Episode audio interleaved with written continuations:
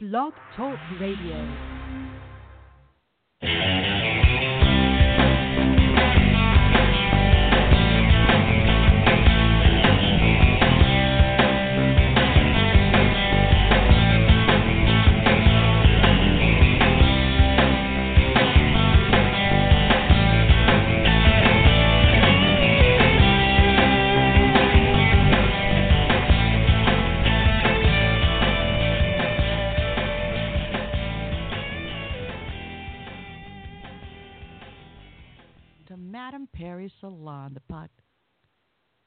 Podcast that loves you. And um I want to thank all everybody first of all for following, subscribing. It's helped me get so many wonderful guests, like we've been having, like we have coming up, and like we have tonight. So, first of all, I'm going to play a quick message from our friend Charles, and then I'll be right back in one minute. So, Chuck, talk to us about Fizdale being the Knicks' new coach. What's your uh, thoughts on that? Well, well, I'll, I'll tell you right now, Ernie. It don't matter who gonna coach this team. They don't got no talent on They it, and I don't. I don't really feel I talk. That's kinda harsh. I don't feel I talk about the Knicks right You now. want to talk about lunch? no. what would you like to talk about, Chuck? See, Ernie, I've been listening to a podcast called Madame Perry Salon, and I think Jennifer Perry, she's a great host. I mean, she got all these bestseller authors, Rostov, produ- all the di- comedians. What about people You that could- don't have rings? Here we go again. Real funny, Shaq. Real funny. but But I think she's great, and I think people will love her show. She got a great laugh. She make the laugh come out of nowhere, like an eagle come in there and just steal the whole show. It's it's it's a beautiful thing. It's not terrible. You, Charles. That's a very, very sweet thing to say. And uh, I appreciate that you love me, even though I don't have a ring or a game. But uh, this is Madam Perry, and I've got to tell you, this show tonight has got a lot of people messaging me. People already on hold uh, to talk to tonight's guest. So why don't we just get on into it? Uh, you may know him as the founding member and lead guitarist, songwriter for the band 38 Special, and this is kind of it, they make the kind of music that you Keep on keep lo- on loving and keep on dancing to and rocking to. It might be maybe your special song with somebody, but you still jump up and groove every time you hear it. Uh, between 81 and 84, 38 Special had 3 million selling albums, or sold 3 million albums. Wild Eyed Southern Boys, Special Forces, Tour de Force, uh, songs like Rockin' Into the Night, Hold On Loosely, Caught Up in You, If I've Been the One, uh, Caught Up in You, If I've Been the One were number ones on the Billboard album rock chart. So, um, but of course, Jeff Carlisi is working harder than ever. He never slowed down, and he is here to talk to us. He's here in Madame Perry's salon. Jeff, come on in, sit down. Well, um, Madam Perry, how are you? I would love to say that this is uh, this is going to be enjoyable, but uh, you are breaking up horribly bad. I cannot hear you very well. I heard everything else going on around you, but you are not coming through. You can hear, you can hear everything but me. Yep. Okay. Okay. Eh, But you can hear you can hear everything around me, but not me. Well, I'll tell you And what. you're, you're um, breaking up. You're distorted. Okay. Okay. Sorry to I'm report that. up. Jeff, Jeff, somebody, somebody has to tell a person this. Somebody, Somebody has has to to tell a girl. So, Now there's an echo. Okay, how Now. about now? Say something again. all right, how about right, how now? about This is- now? This a little bit better? No, no, worse. No, not at Oh, all. not Not good. good. Worse. Okay. Worse. Echo This big time. lo- so you got to an do echo? the le- Yeah, yeah. I hear. I it hear too. it too. Okay. okay. not working. Nope. Nope, not not at at all. all. All right. Well, let's see if things work when our callers call in, because I've got somebody on the line, and what I'll do is I'll cut myself out of here and see if that's working while my engineer goes. And let's see. I bet I know who this is. I bet is our this is our friend Joe.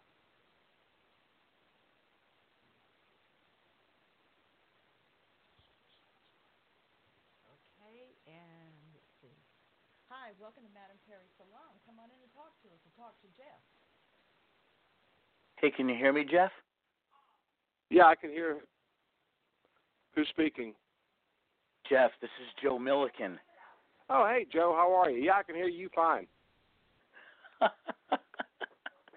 I tell you, um, from experience, um, I was a guest on Madame Perry's show about a month ago to talk about the Ben Orr book that I wrote, and yeah, I, I had the, the same.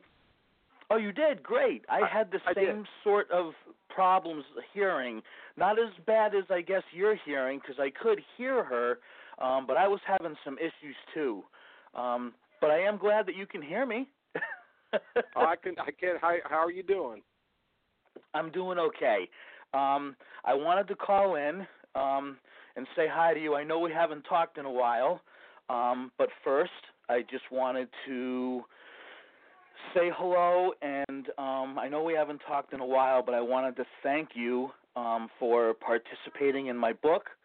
And I know how close you were to Ben Orr and um, how much you loved him and it me- really meant a lot to me that you gave me um, your insights on Ben and you provided me with some photos for the book.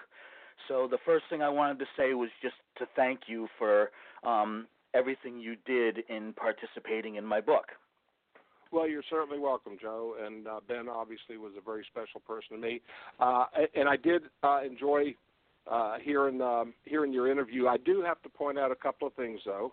That Okay. um, I think uh, there was one point during the interview where you said that Pat Travers reached out to Ben to see if he'd be interested in joining the project, Okay. and that didn't happen. Uh, ben and Pat came in simultaneously. And what happened? And I went back and referred to the book, and you seem to have gotten the facts pretty, pretty, uh, pretty spot on in your book. But uh, Michael Cartellone, who a lot of you might know, is the drummer in, in Lynyrd Skynyrd currently. Right. And before that, he was with John Fogerty and Damn Yankees and several different groups, and he was living in Atlanta at the time. And he and I uh, had gotten together. We had a mutual friend. He was dating a girl that we both uh, knew, and we'd get together and we were hanging out. We jammed at a club one night, and and uh, he said, uh, "Yeah, we ought to put something together while I'm here. I'm not really doing anything. He was kind of pursuing his his uh, art." And uh, said, "Yeah, well, maybe so." So we got together with my friend Derek St. Holmes. We were at a place in Atlanta called the Tavern, uh, which was just basically a restaurant. And a gentleman by the name of Dave Purcell came up, uh, sat with us, and uh, asking us what we were what we were doing, what our, our plans were, and we told him, know, we may put something together. And Dave uh, actually was the person who said, you know, you ought to really round this thing out and make this thing a, you know, whatever you want to call it, quote a super group or or uh, but get two other notables and really make this something special. So we said, okay, and we all started throwing names into the hat. Um, and I was uh, uh, at that time a, a big Cars fan, and I Mhm. mentioned Ben's name, and Derek said, "Well, he said I can get in touch with Elliot Easton, uh, which he did to re- to uh, uh, get Ben's contact."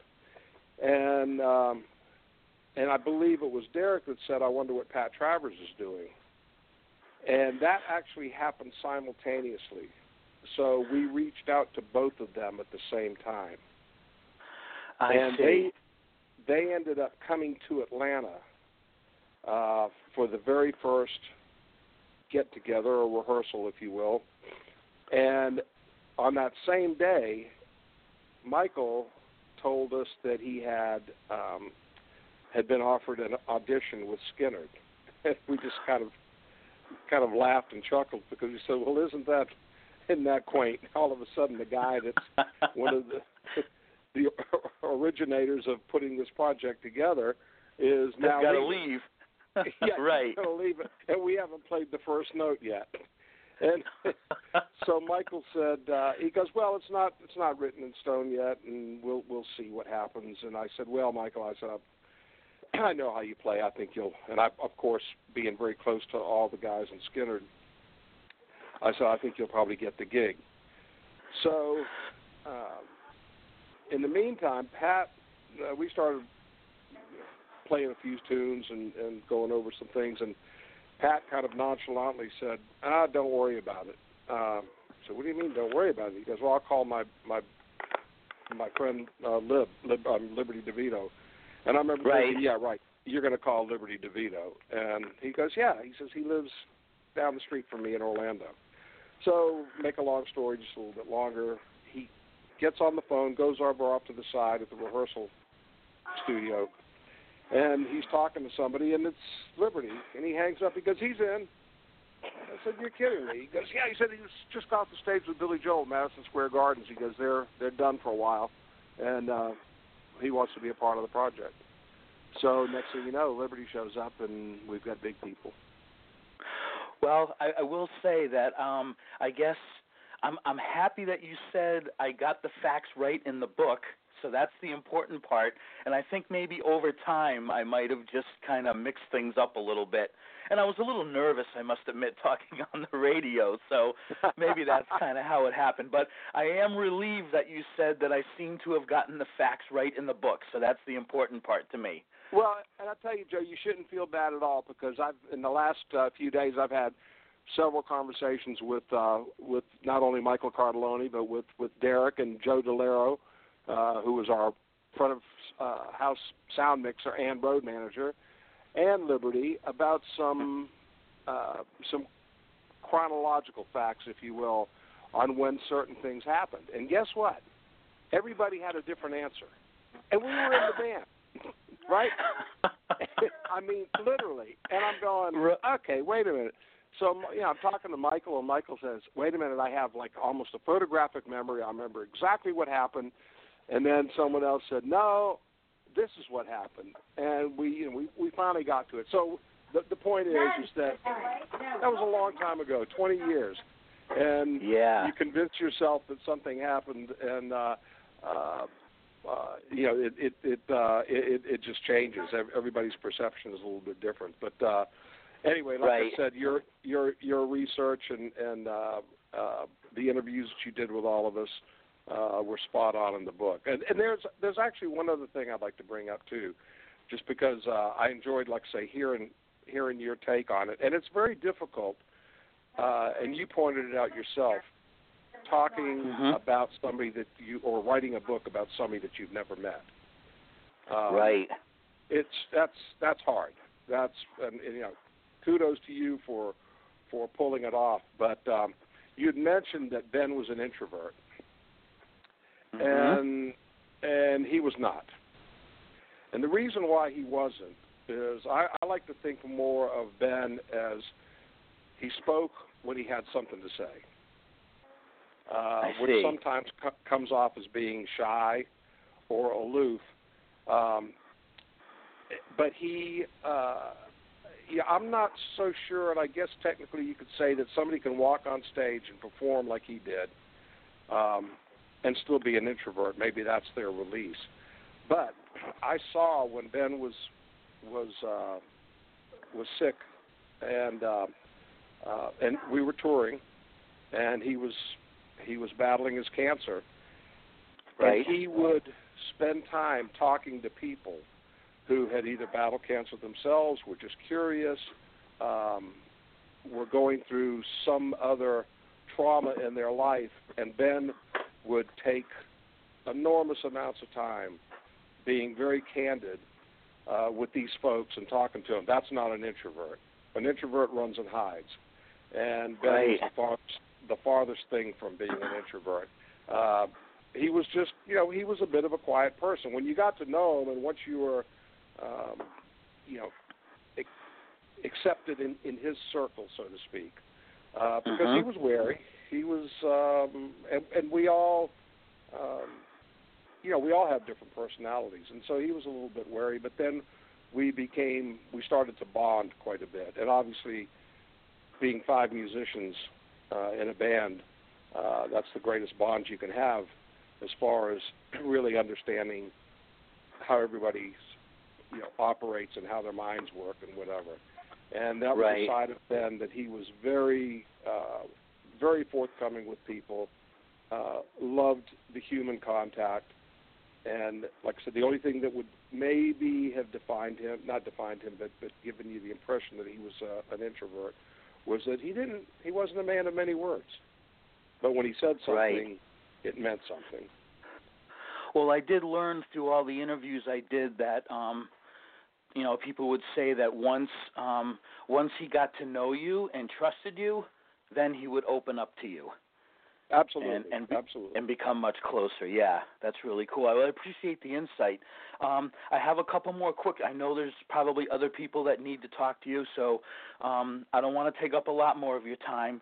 Um, another thing I wanted to mention was um, I really appreciate the help that you have given to Donna Neal.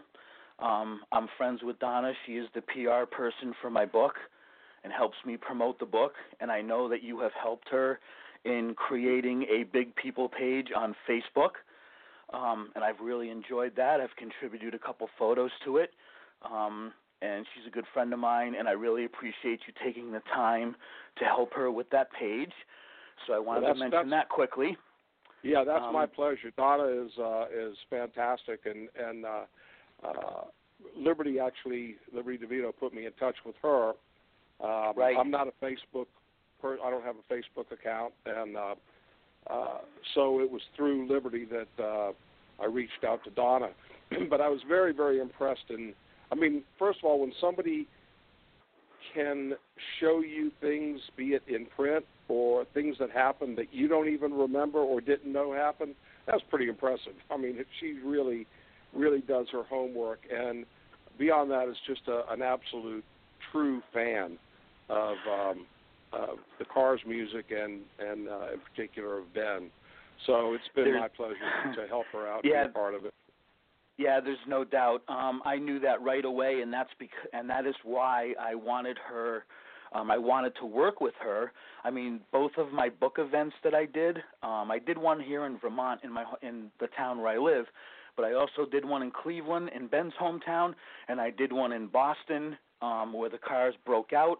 And she helped me organize both of those events, and she was instrumental in helping me get a book deal. Um, she's done a lot for me, so I just wanted to mention that and tell you that I appreciate that you um, that you helped her the way you did. So that's very cool. Um, Here's my last thing. I actually do have a question. Um, Okay. I I know that big people, um, you guys were really starting to build momentum um, when when Ben was diagnosed. I mean, you were opening shows for Styx, you were um, participating in these festivals, and I know that you guys. I feel like even though I never got to see you guys live, I feel like you guys were really starting to build some momentum. And um, a few people that I interviewed um, for the book told me this as well. Um, so my question for you is, did you guys get far enough along in your process um, to where you guys were actually starting to write some original material, and um, had you gotten to the point where you were starting to maybe um, talk to music labels um, to pursue a record deal?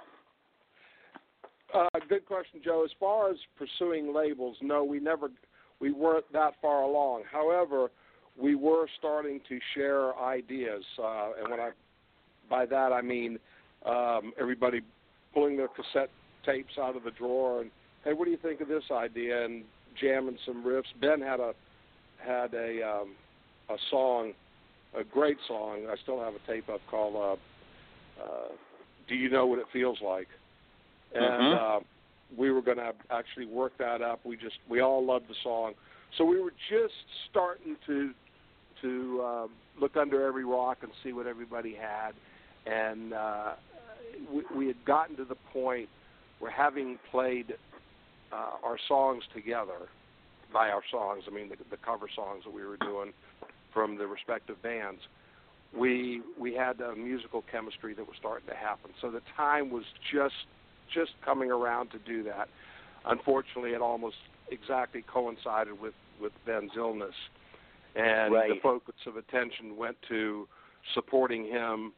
Uh, and as you well know, he he wanted to go out and and play uh, as much as he could for as many days as he had left, uh, and Right. that's what uh, that's what we did for him. So it, it took a precedent, um, and unfortunately, we weren't able to really explore what we could have done as a band. But um, we did have the opportunity to um, to have shared a lot of life with Ben. In a very short period of time. You guys Very packed a lot of of life, time. packed a lot of life into a short period of time. So, so you guys felt like um, it was going to happen, though, right? Oh yeah, I mean, from the very first gig, you know, the very first show we did was up in, in New Brunswick, and that um, three-day festival that uh, Nazareth was on it, and Styx and ZZ Top, and and you know, we were we were the newbies. I mean, it was our very first show, and Right. we we had a good show, and I'll I remember like it was yesterday calling home, talking to my wife, and uh, she says, "Well, how did it go? What was it like?" And I said, "It's weird. It's like I never had another band before this. This is all. This has always been my life, and I've always been in this band. It just seems so, um, so meant to be, if you will." Um, wow. And I didn't know, you know, because obviously, um, close to 30 years uh, in 38 special, that's uh, you know over at the time, well over half my life, and in one show to all of a sudden go, 38 who? This is this is it now. Um, That, that's So- amazing. yeah, it really was. I, it was magical, and uh, and of course the second show we did was the Itchycoo Park show, and which eventually evolved into Bonnaroo. Um, and th- a lot of that stuff is floating around on the internet. Those that concert footage, and you can tell we were. We at that point in time we were for what we were doing a very good band. I mean, in other words, we were well rehearsed.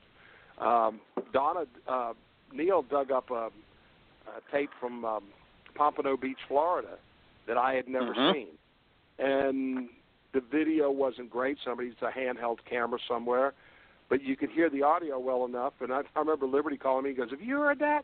We were good." you know, so it was. you certainly were. I've watched that footage, um, and you're right. The the visuals not that great, but you can hear it pretty well. And um, you guys were tight for sure. Yeah, you really can. So that's, you know, obviously that's uh, um, that's the bittersweet part of it is that we knew we had something special as far as the chemistry of the players, and we knew we could play, uh, and we just weren't able to to realize what might have been uh, Right. the Right. the creative process and and uh, working together and, and creating some new and original material. Um, you know, and it was, um, yeah, it, it, it was it was a shame, but I'm I'm glad I had the opportunity, and and uh, uh, I'll never forget Ben as far as an inspiration in my life, and Mm. and just uh, you know, I think you pointed out we we I think you and I laughed about this where Liberty would always say Ben's the rock star of the band. And what he meant by that was he was the guy that was just so natural. He he just he had sparks flying off of him. He was just had this aura. It was like I don't know, it was like Duane Allman or somebody, you know, just that that magical persona. And he didn't have to try hard to be cool. He had a swagger, but he he opened his mouth, and that voice was like none others. Um, Absolutely. All right. Absolutely. Hey, Um, Joe. I'm going to let you go, Jeff. I know other people want to get involved. I really appreciate your time, and it was great to talk to you. Um, and, and thanks for everything you did for me. I really appreciate it. You bet, Joe. My pleasure, and and uh, give Donna my best when you speak to her. I absolutely will. Thank you, Madam Perry. I'm sorry I took so long, but I really appreciate the time. Thank you, Joe. Thank you. Okay. Okay. All right. Take care. Thank you. All right, I got a Kristen. Kristen here. She's a singer, uh, musician, performer from Atlanta. Uh, Uh-huh. Kristen, go ahead. Hi, Kristen. How you doing? I'm good. How are you? I'm great, especially for a Monday night. I'm sorry. I said I'm doing great, especially for a Monday night. Uh, For a Monday night. Well, Tuesday's just as bad as they say in the blues. Well, I know. but I had a question about um about your camp jam for kids. hmm Um, so I just wanted to know more about that. Well, actually, that was a long time ago. Um, Camp Jam, uh, actually, as as a company, still exists, um, but we, my partner and I, sold the company several years ago. Uh, I think it- Oh, yeah, um, it is run by a, a gentleman from from California who had a, a similar company, uh, bought us out, Oh, and still uh, going. Great. I'm sorry. Uh, but it's still going though, so that's great. Yeah, it is. It, yeah, exactly. It is still going with the same uh, curriculum and the same um, format, but uh, I uh, had some other things that was taking up my time. Plus, I moved from Atlanta, so it was hard to keep hands on. And my partner started a new company, uh, music related. So there still is a camp in Atlanta.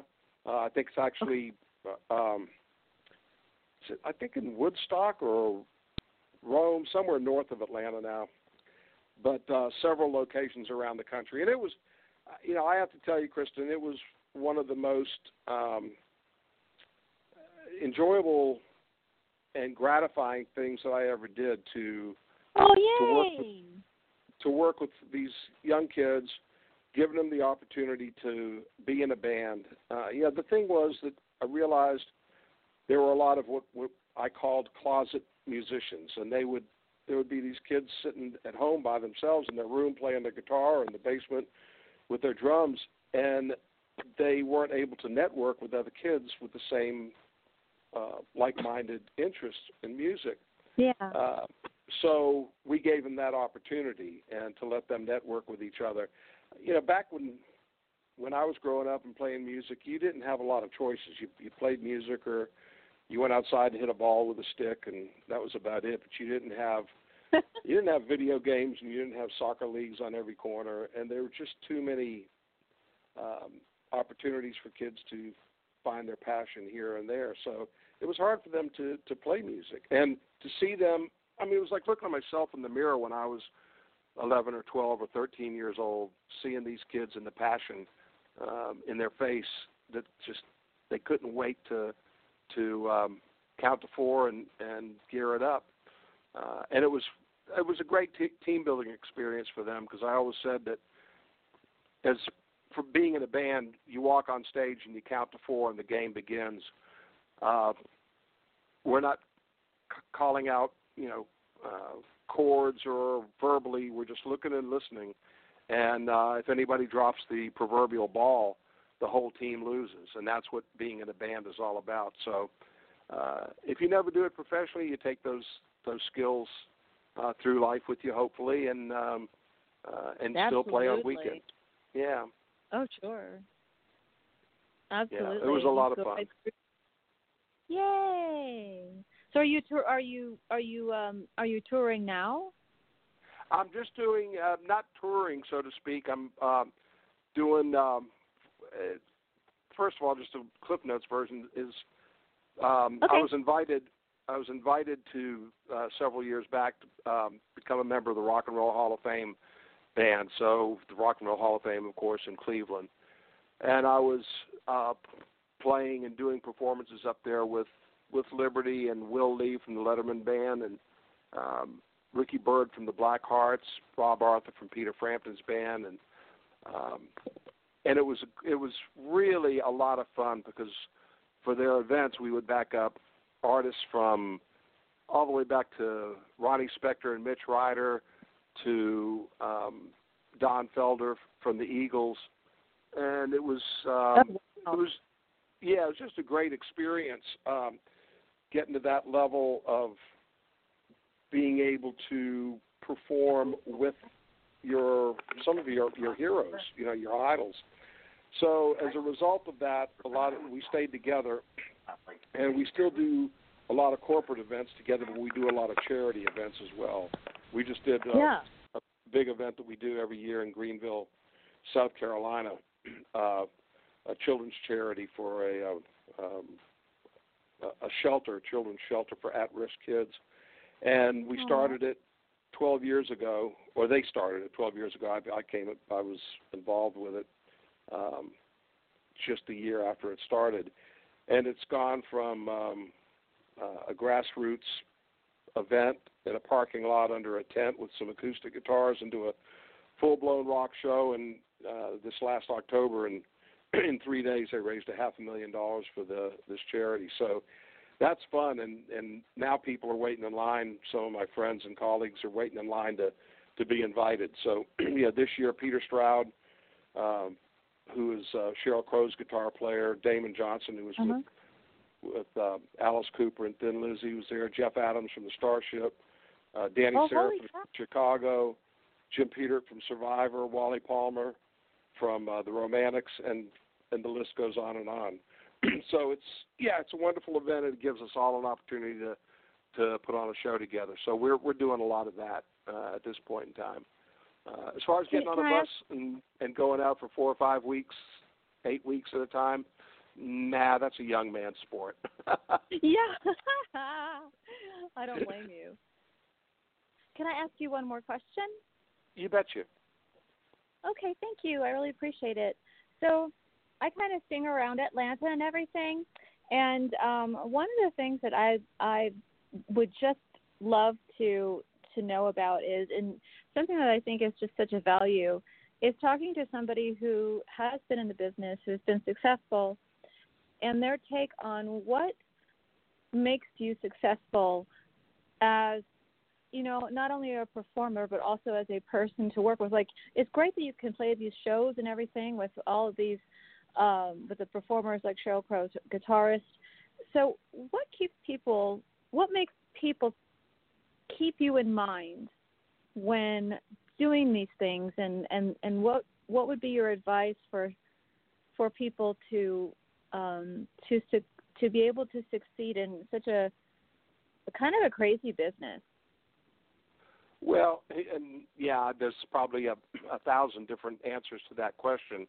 But one thing that we learned um, very, very early in our careers when we first started um, was that whenever you perform, whenever you play, you've got to always remember that you've got to play just as hard and perform just as um, just as credibly if there's one person person sitting out there or if there's twenty thousand people.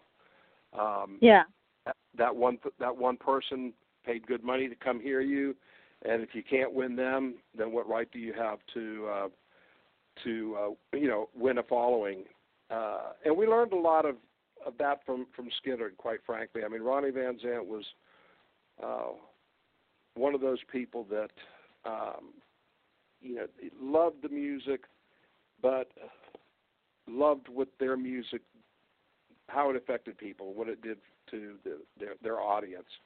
Uh, and you feed off an audience. I mean, it's very true. But the the main thing is you just you can never say, "Oh God, there's nobody here tonight. We're just gonna, you know, we're gonna play 50%, 60%." You've got to play like you're playing Wembley Stadium. Um, Yeah. and, and that makes complete sense. And people, you can't fool people. You know, they'll, they'll they know it. They know it, and uh, Yeah. Um, your reputation will will build from that. And uh, yeah. and be a nice person. Try to anyway. Yeah. yeah, I felt that too being on stage where, you know, people they they can tell if you're phoning it in or if you are in, in like when I'm when off stage, I can tell when somebody is I don't know, I, I kind of covet that that stage time. It's really hard to get. So as an artist, I look at the stage and I look and then I think about that person performing and I'm a little bit I can't help but be a, a little bit jealous like I don't want them I don't want them to have a demise but are they really utilizing that stage a hundred percent you know are they really giving me and as the audience all you know, all they got because as an audience member I want to give all of my support to them Sure, sure. Well, you just said something. You know, it's a, are they phoning it in? And that's that's a really good description because you can tell. You know, there's got to be something honest about a performance, but also, yeah, whatever level you're at as or uh, whatever level that you might be at as far as uh, performer goes, you're still revered by the audience. I mean, you're up there. You're you're yeah. And so you there's that fine line between connecting with them and saying, "Hey, I'm just like you, but I've got something to say."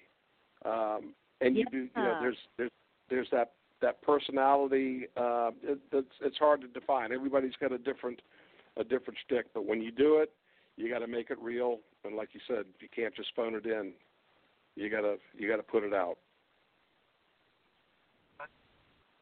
Yay! Thank you. Hey, thank you're you very so welcome. very much. Kristen, Thank you, Madam for calling in. in. Yeah, thanks so much. Uh, Have a great night. We've got somebody else that's on hold. I know they've got an 802 area code, and I've tried to uh, uh, bring them in. I'm not sure if they knew that I was talking to them. Uh, can you hear me any better now? I can. Okay, good, good, good. Um, by the way, a couple of things. Uh, your in 802 with the 463, and I won't say the rest of the number. Uh, if you're there, you are next. If you're, if you seem to still be here, and I really appreciate it, and so does Jeff. Um, your friend, and hopefully mine, Ricky Byrd. Uh-huh. He's recording tonight, finishing up his uh, latest CD or his new uh, upcoming CD. Uh, Right. Another one that he's selling for his, um, uh, you know, take around to um, people who are in, in rehab for different types of substance abuse. And he was on here talking about the first one. He said he was in. Uh, he's anyways recording tonight, or else he'd call. But he wants you to know that he knows you think he's the funniest Jewish guitarist that you know.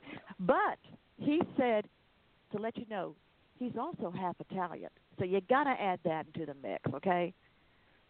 You know, you got me on a technicality. I did actually know that. I just forgot. okay. Well, I, I, I'm sure Ricky's just not going to be holding a grudge about it, but uh, at least he's got that point in there. Also, um, oh, let's see, there was somebody else. Oh, Tobias McCurry messaged in because some people can't always call because they're driving or they're at a job where they can't get on the phone or they're flying. Tobias McCurry is flying, and I don't know. You know who he is. Did you ever see a TV show? Uh, it was a competition show called Steampunked, where different steampunk makers build things in competition. no, uh-uh. He is very well known for that, and he's a uh, he builds things like he's got these spring uh, spring form things you put underneath your shoes so you can leap like a kangaroo everywhere, and he makes all kind of stuff for TV shows and such. So um, different props. Anyway, he said I'm on a plane, or else I'd be calling in. I am so glad he's on your show. So he could still listen, but he's afraid that the, he doesn't want to mess up the pilot, I guess. But Oh, that's uh, great. Tobias says he's a fan. Hello.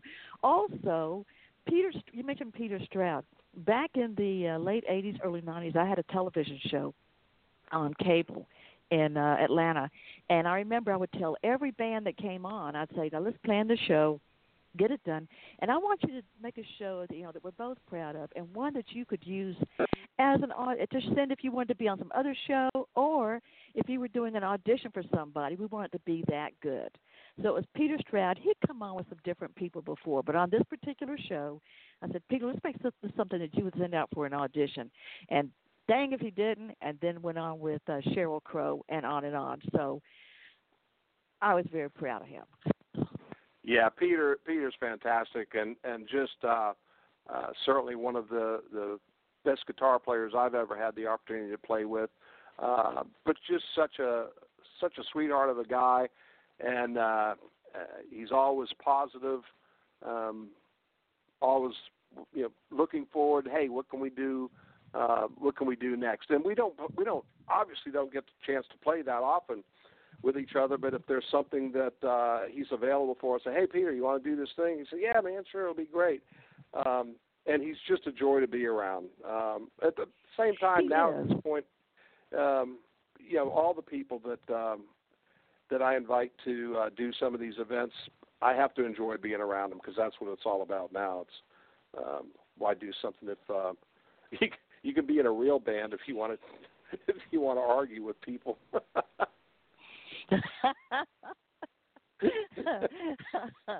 so it's, it's being make believe bands, but now Pete, Peter's fantastic and just a consummate musician. Um, hmm. yeah, and he did some great stuff with Henley too, as well, and uh, so many, so many good things.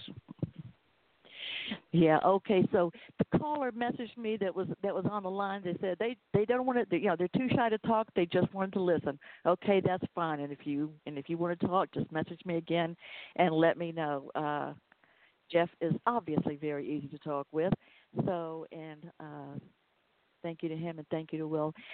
So yeah, thanks for giving um, advice to uh, another musician about performing.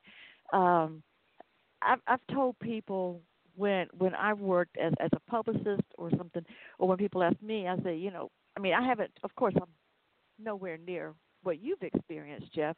But I tell them if there's only three people there, make them feel like they're Elvis and they've rented out the whole place and you're doing it just for them. Oh, absolutely. Yeah, you have to do that. I mean, you can you can call it. Some people say, "Well, that's acting." Well, that, that's why that's why you get Oscars. If you're a good actor, you can reach a lot of people and convince them that that uh, that it's real what's happening. And but the thing is with music, you have to enjoy playing music. That's that's the greatest thrill. If you can reach that one person and give them an experience that one evening or for that one song, it's that's what it's all about. And um, yeah. okay. All right. So, um, what's the strangest thing that's ever happened to you in a gig? I used to have a thing on my TV show where I'd ask people to tell me some strange road story, um, and it might be because they, maybe their car overheated, so they stopped and had lunch by putting a pot of water on the radiator to make ramen. Um, what's I can't remember what Peter's story was, but I know it was a good one. Um, what's one of the some of the funniest things that you would put definitely put into a t- if you were having a TV show about your life with 38 special big people anything? Uh, what would be one of the funniest things happening on on a tour on the road? Oh gosh, uh, so many different things. I don't know whether anybody would think they were funny. Maybe just me. Who knows? People didn't believe when we first started with 38 Special that um, we would go out and we had a Ford Econoline van when we were first starting, and we paid ourselves two dollars and fifty cents a day per diem, and um, so we would usually take two dollars of it or two and a quarter, and go eat once a day somewhere like a um, uh, an S and S cafeteria or you know a mom and pop a meat and three place, and then we chip in the last quarter that we had, and we would buy a loaf of bread and some peanut butter and jelly. And when we finished the gig and get back to the hotel, we would um, we would uh, uh, we'd have a sandwich, you know, and that was it. And people just didn't believe that's that's what you lived on. Yeah, yeah, we did fine. So one day we were we decided we'd splurge and we were going to go to a McDonald's in Charlotte, North Carolina and uh, have a late. Oh yeah, that was going to be you know, big time. And um, oh. so we're the standing Golden in line. Arches we were playing. Club. right. We were playing at this place called the Lizard Creek Ballroom, and it was a, a happening club in Charlotte. And um, so I'm with Steve Brookins and uh, uh, one of our drummers, and um, I think maybe maybe our bass player at the time and we're standing in line. We hear these these uh, couple of kids in front of us saying, "Hey, you going to go to Lizard Creek tonight?" I said, "Why? What's going on?" He goes, "Oh man, you're not going to believe it. The place is going to be packed out." So all of a sudden, you know, we're inflating our chest, thinking, "All right, man, it, you know, our reputation has preceded us, whatever reputation that is." But um, and so the guy goes, really, why? What's going on? And we're waiting for them to say, oh man, this killer band's playing. So he goes, he goes, why is everybody going to be there? He goes, oh man, he goes, they're going to have a 38 cent special and all drinks tonight. and sure enough, the place was packed, and it had point thirty eight special on the on the thought that was it, thirty eight cents for drinks. Um, um, one of the most embarrassing things that happened to me, um, uh, and this was with 38 uh, as well, was we would have we had a rule that if anybody fell down on stage, um, to avoid them being embarrassed, everyone would fall down at the same time. And uh, whoa, you know, whoa, this- whoa, wait, wait, wait, whoa. Th- There's already a rule in place in case somebody falls down. That was something that you said the, the foresight to know well, a I-. I, I guess maybe somebody had to get it started. It's okay from now on, guys. Uh, if that happens again, everybody just fall down and and uh, make it look like it's part of the show. So anyway, uh, we're and I don't remember where it was, but it was a, a big arena, you know, a twenty thousand seat arena, and I'm running across the stage, and all of a sudden, uh, it turns into a Sam Peckinpah movie. You know, everything goes to slow motion, and you're trying to catch yourself, and you know, you know that it's it's useless, it's pointless, you're going down, and it's not going to be pretty. So sure enough, I went down, hit the stage, and ten yards later, I finally stopped sliding, and uh, and I looked up, flat on my back, and everybody's just staring at me. Nobody went down. So I reached up to the first, uh, to Don Barnes, first guy, I could, and I grabbed him and pulled him down. so anyway, I, I get up and and uh, I figured, well, maybe nobody noticed. Yeah, sure. You see the whole first three front rows just pointing, laughing. And uh, anyway, after the show, it's like, hey guys, what about the rule? He goes, oh, that was last month. We didn't. We're not doing that this month. oh, oh, that was cold. That was cold Yeah. blooded. No, that was cold. But um, Yeah. yeah, there was you know a lot of different things happened. Um, um, big people. I don't think there was anything that was particularly funny that I can you know really remember that anybody could relate to. But um, yeah, things things happen all the time um, on the road. Uh, that's just all all part of it. I just I think that was when um when one of the first musicians I ever had on the show was uh, another guy I'm sure you know, Rudy Sarzo, Oh yeah. and and he was um in his I know that in his book Off the Rails, which was about touring with Ozzy, talking about the the tricks people would play on each other, and I think he had been asleep or pat, no passed out on the bus. Somebody shaved his head and died. And of course, this was back when everybody wasn't doing that, so they part of it was shaved, part of it was dyed. He gets out, stumbles into the diner where they are, and sees people staring at him. He doesn't know, and he said, right then I made up my mind. If I'm going to make it, if I'm going to make something out of myself and have a career, I got to stay sober around these people. yeah, right. Rudy's a Rudy's a great guy. he is, he is. I think he and his wife do a lot of uh work as animal uh rights and care activists. Hey, let me ask you too about your uh you've got a book uh that you wrote about to applying I think principles of um of of what makes a band successful to what makes a uh, can make your business. You said amp your team and rock your business. Uh, you wrote Mhm. that with Dan Lipson. Would you tell us Yeah, a little bit about that?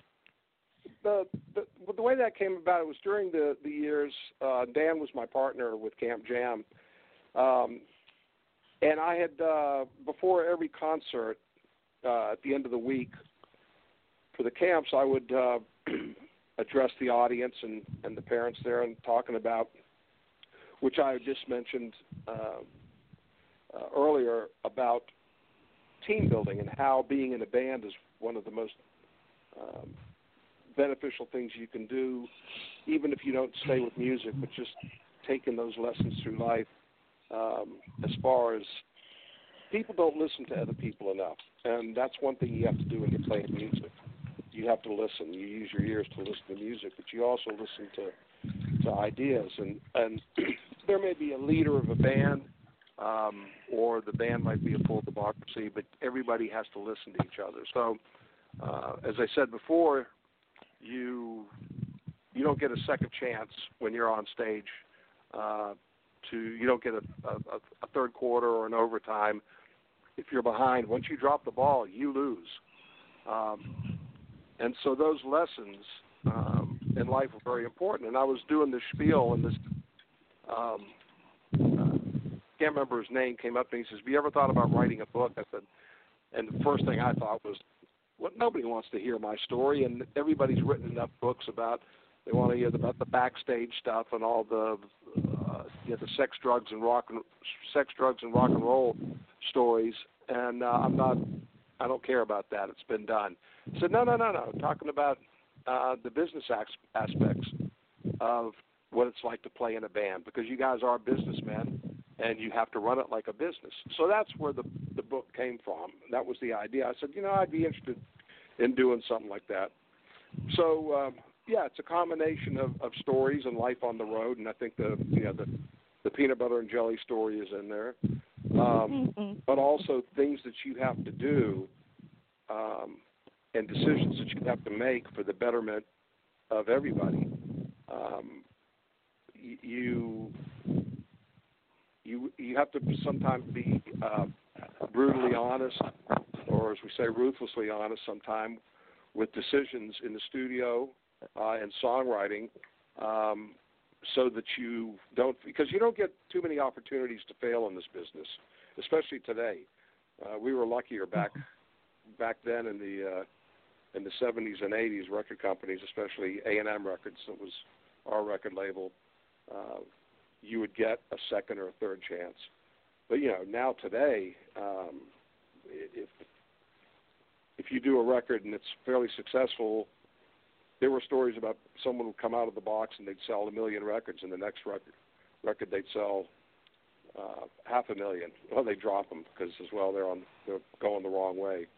So, you know, those were back then. You would have to make decisions that would keep you uh, on top, keep you hungry, and keep you aware of uh, aware of what your next um, opportunity was and potential success. So uh, that's what the book is, really is more about. And I mean, there's some funny anecdotes in there, uh, but there's some kind of behind the scenes things of what we had to do with 38 Special on many occasions to to uh, maintain um, the success that we had. And you know, when you look back, it it was good that we did because we ended up I don't know selling 20 million albums or uh, records over the years um, and a career that basically uh, the original band for 22 years together. That's unheard of. Yeah. Our friend Kristen uh, Kristen Lashley is back on the line with us. Uh, Kristen. Okay, Kristen, you still here? All right. Um, tell me what it was like to be part of the Rock and Roll Hall of Fame. Well, that was that was fantastic. Um, yeah, I was like a, a kid in a candy shop uh, when I was invited to do it. Liberty DeVito gave me the call, and um, uh, he told me who was going to be involved. Who was going to be involved. Who was going to be involved. Who was going to be involved. Who was going to be involved. Wow, that was strange. Did you hear that? Yeah, that was weird. Okay. Anyway, um, all right. I'll, I can't wait till the impeachment's over. Can we get our bandwidth back? so, uh, you know, all of a sudden, uh, I'm playing with some phenomenal musicians. I mean, Paul Lee and I mean uh, Will Lee and Paul Shaffer, uh, along with that's when I re- uh, that's when I met Ricky Byrd as well. Um, oh yeah that was our the first time uh, Liberty knew him, and they had done some stuff together with the Hit Squad. But he goes, "You're going to love Ricky. He's a great guy." So here, Ricky and I are playing guitars, Rob Arthur on keyboards, and um, with um, with Will Lee and Paul Shaffer, and you know the first uh, the, the hall, the Rock Hall had a thing called the Spring Gala, which was a fundraiser, and they would inv- invite all these different artists in over a period of like four decades. Somebody from the 50s, from the 60s, the 70s. So in the very first show I did, you had uh, Tom Cochrane from Red Rider, um, mm-hmm. and uh, and then Sam the Sham. So it's like all of a sudden I'm up there and I'm playing Wooly Bully with Sam the Sham. It's like how cool is that? and and what made it cooler was I still had a, a scrapbook at home that my mom would keep things, uh, pictures and memorabilia from all the bands that I had in, in uh, as I was growing up. And my very first band, I was 13 or 14, uh, 13 years old, I guess, and the set list was still there, and it had Wooly Bully on it. And so, I mean, it was like surreal. And you know, so you're meeting these people, and then the next guy comes up, and it's it's uh, Mitch Ryder, and I'm he's going now, and he's telling us, you know, about uh, a certain song that we're going to do with "Devil with a Blue Dress" or "Jenny Take a Ride" or whatever, and said, "Dude, we know this. We we grew up on this. We can play this stuff with our eyes closed." And he goes, I didn't think I made that much of a difference. I said, "Oh, you don't, you don't get it. You know, it's uh, oh so that was that was so much fun, and then some of these uh, iconic um, uh, artists from um, Darlene Love and um, oh, yeah. uh, the Ro- Ronnie Spector, and we did that for five years, and I guess yeah, I guess it was five years. Um, some of the highlights uh, playing with Mavis Staples was was phenomenal. Oh. Um, uh, oh God, everybody from uh, Chuck Jackson to um, uh, what's his name? Um, oh gosh, da, da, da, the guy that. Uh, yeah, I'll think of it in a second. Give me a hint. Little word, two words. Um, the the stroke. Um, you remember that song, The Stroke? Uh, uh, oh, uh, Clarence Carter. No. Um, no. Shoot. Somebody no, call no, in. no, not that one. Somebody. Let me see. Okay. Okay, we got a caller. You know who did the song The Stroke? Kristen? Um, Julian Anybody? Casablanca. Julian Casablanca. I Who? Can you don't hear me? know. Yeah, Stroke Julian was Casablanca. the lead uh, Julian Casablanca was the lead No. Singer the of the Strokes. Oh, How about um, hey, I tried to help. I know. Billy Squier. Billy Squier. Thank you. I got the Billy. Yay!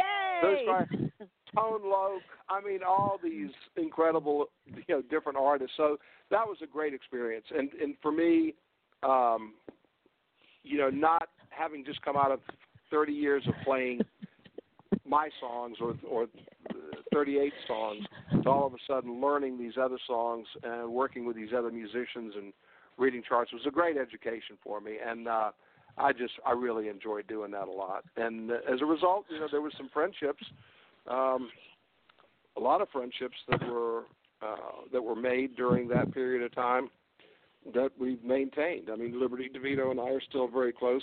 Ricky as we mentioned, Ricky Byrd. Um, and now they're we're doing things together for different uh, uh, charities or corporate functions and what have you. But I see these pictures on your website in the photo gallery of, uh, yeah, the the from the Rock and Roll Hall of Fame band there, and you guys look great. Which to me means, I mean, you look good anyway, but you you, you kind of radiate a sense of this has been fun. This felt good. Well, it, it really did. It really did. And again, I, I've never, I've never gotten jaded as far as, uh, oh, so what? Yeah, it's this guy. I mean, I'm like a little kid. Because I mean, I'm not exaggerating. To to to all of a sudden meet Sam the Sham and play Little Red Oh, Riding yeah. Hood and Wooly Bully. It was like, how good does that get? Or or you know, like I said, um, uh, playing uh, Devil with a Blue Dress with Mitch Ryder. Uh, I Oh, mean, that's man. like rock and roll icon. And of Yes, course, these are the people that I learned from. These are the people that, in my impressionable uh, years and days growing up in the '60s, these were the cats. You know, and you Yeah. want to do a good you want to do a good job for them. It's rock and roll history, which is which is what the Hall of Fame is all about anyway. So, uh, you know, they chose us to be the um, the the machine to um, Mm-hmm. to present them at these shows. So that was yeah, it was fantastic. It was really Yeah. really good. You know, Paul, And Paul Shaffer's got a good book too. It's called "We'll Be Here the Rest of Our Lives." And oh, and by the way, Donna Neal, your pal, uh, Uh-huh. she was trying to. She sent in about four messages. Billy Squier, Billy Squier, Billy Squier, a while ago while we were trying to guess. So thank you, Donna. I got to give you some love. And I have another question that somebody uh, from Arizona messaged in because they can't call on their job. Uh, James Spring, um, he's out there in Tucson, and he said, Jeff, with your book, uh, what's one of the most important lessons you would have for a new business team or even teams outside the office for being a tighter, more trusting group? Well, that's a good question. Uh, it actually is, and, and I guess I, I I mentioned it before, but it's to listen to everybody's ideas, to listen to what everybody's saying, and to listen, and not to just say, okay, you guys listen to me. Um, there there's always there always has to be a leader, but everybody has an idea, and um, there were times just in songwriting where someone would suggest something, and at first I'd go, ooh, I don't know about that and then later on it goes, you know what? I think that's going to work. That's that's great. Um, it, you know, it's really grown on me. There was the bridge to hold on loosely, for example. When Jim Peterik first came up with that, it's like I just didn't get it, but I gave it a chance. So you have to listen to what people's ideas are, and if they and if you do listen, even if you say, well, that's not going to work, or that didn't work, uh, or we can't use that idea, you've at least given them a shot and that that motivates people to be productive. You know, one of the things that you um, think I uh, might have mentioned before, uh, always tell people in in PR, you know, you got to trust me because I got to find each piece of what you do and take that side of the puzzle piece and match it somewhere else to get you promotion. And I remember once, and this still stuck in my mind because it was the most beautiful picture. Uh, it was when Atlanta Zoo got pandas. and there was this big picture in the Atlanta Journal Constitution of you and your beautiful daughter surrounded by I don't know how many pandas uh your daughter had what a couple of hundred At least. do you still have Well, pandas does she still love pandas yeah, when it started out, it was when she was uh, when she was very young. I mean, basically an infant. Uh, someone gave her a panda as her first, you know, stuffed animal, first plush bear, and she bonded to it. So it became this thing that um, uh, we started collecting pandas, and it went on for years. I mean, when I'd go on the road, I'd find things in flea markets and antique shops and whatever, and bring them home. And if she and I would go out, and uh, we were trained like radar, which like anything that was black and white, and it was either a cow or a panda. you know, it's like okay. so it it really, and then with the advent of uh, computers and eBay, uh, or, or eBay on the computers, it's, it's like okay, now we've got this whole new store that we can shop in. So we ended up collecting. I'd say now we probably have between uh, a thousand and fifteen hundred artifacts, uh, and the majority of them are no longer the the the plush uh, stuffed pandas. That's just what started it. Now is there's jewelry, there's artwork, there's uh, toys from China, uh, just unbelievable things, and that that lasted until she was about 25, and then we finally said, "All right, let's we better slack off now." but um, yeah, that, well, that was a fun thing when they when they did the article in the paper. Uh, they just gravitated toward that. Said, "Okay, we're going to have you with the pandas." It's like I thought you're going to like say set up the guitars or something, or the you know something rock and roll. But no, it's Jeff Carlisi and his he and his daughter's panda collection. Uh, I still have that Wow. uh, that newspaper. That was fun. That was fun. Well, by the way, uh, uh, Greg Boutillier from uh, Music Atlanta just sent me a picture of Big People, and it's not a studio. It's like uh, you guys hanging outside uh, outdoors somewhere. So I'm going to take that and put it out on Instagram and and uh, uh, Twitter and everywhere. It looks good. And um, I got another question for you from James, but I think he's leaving work. But James, it's about it's a follow up on your on your book. So I'm going to say, James, get the book. Uh, by the way, you can get it on Amazon. You can go to his website, which is jeffcarlisi.com. How easy can you get? Uh, jeffcarlisi.com. And in case for the people, like I said, who are flying or riding or or uh, can't write it down, I'll be sharing that website address on all of my social media, as well as where to buy the book and everything else that you want. Everything Jeff Carlisi, 38 Special, Big People, uh, anything you could want, I'll be sharing where you can get it. And uh, I, I know I've taken up more time with you than I told you I would, but you're just so much fun and uh, just had a great time. Thank you so much, Jeff. Please come back. You got you got any parting words for the people? First of all, Madam Perry, I want to thank you for making this fun, and especially for for all the folks that that called in and uh, and chatted. I really enjoyed it. Um, it means oh, a lot to me just to uh, know that uh, the music's made a difference, and and um, any insight that I might have might have made a difference as well. That's always always gratifying. Um, hey, people love you. Oh, oh, I also had a message from Moses Mo of Mother's Finest. Oh yeah, and he's working on something. Yeah, yeah. He said something. He was going to try to break away from uh, somebody's. He was doing some recording tonight, and he says, "Oh my God!" and he even had other people call me today to say, if he doesn't call you tonight, please. I almost forgot. Please tell Jeff Moses Moses said hello. Uh, well, that's so cool. Uh, right, right back at you. Uh, okay. Yeah, do you feel loved, Jeff Carlisi? Do you just feel loved? I'm sorry. Say again. Are you? Do you just feel loved? I do. I do. okay. I do. And I got to come back on the show. enjoy. Feel some more. I would be delighted. Maybe you know, uh Chasm Sultans. They threatened to do, or maybe it was him or was it Rudy threatened to have just an all bass show. But I don't know. I think we're just going to have to have a, a just a, a cool. Well, everybody I know is cool. So just have the cool people. And I am so grateful to you for being so generous with your time for me and my listeners. And yes, please do come back. And we wish you the best of everything forever. Madam Perry.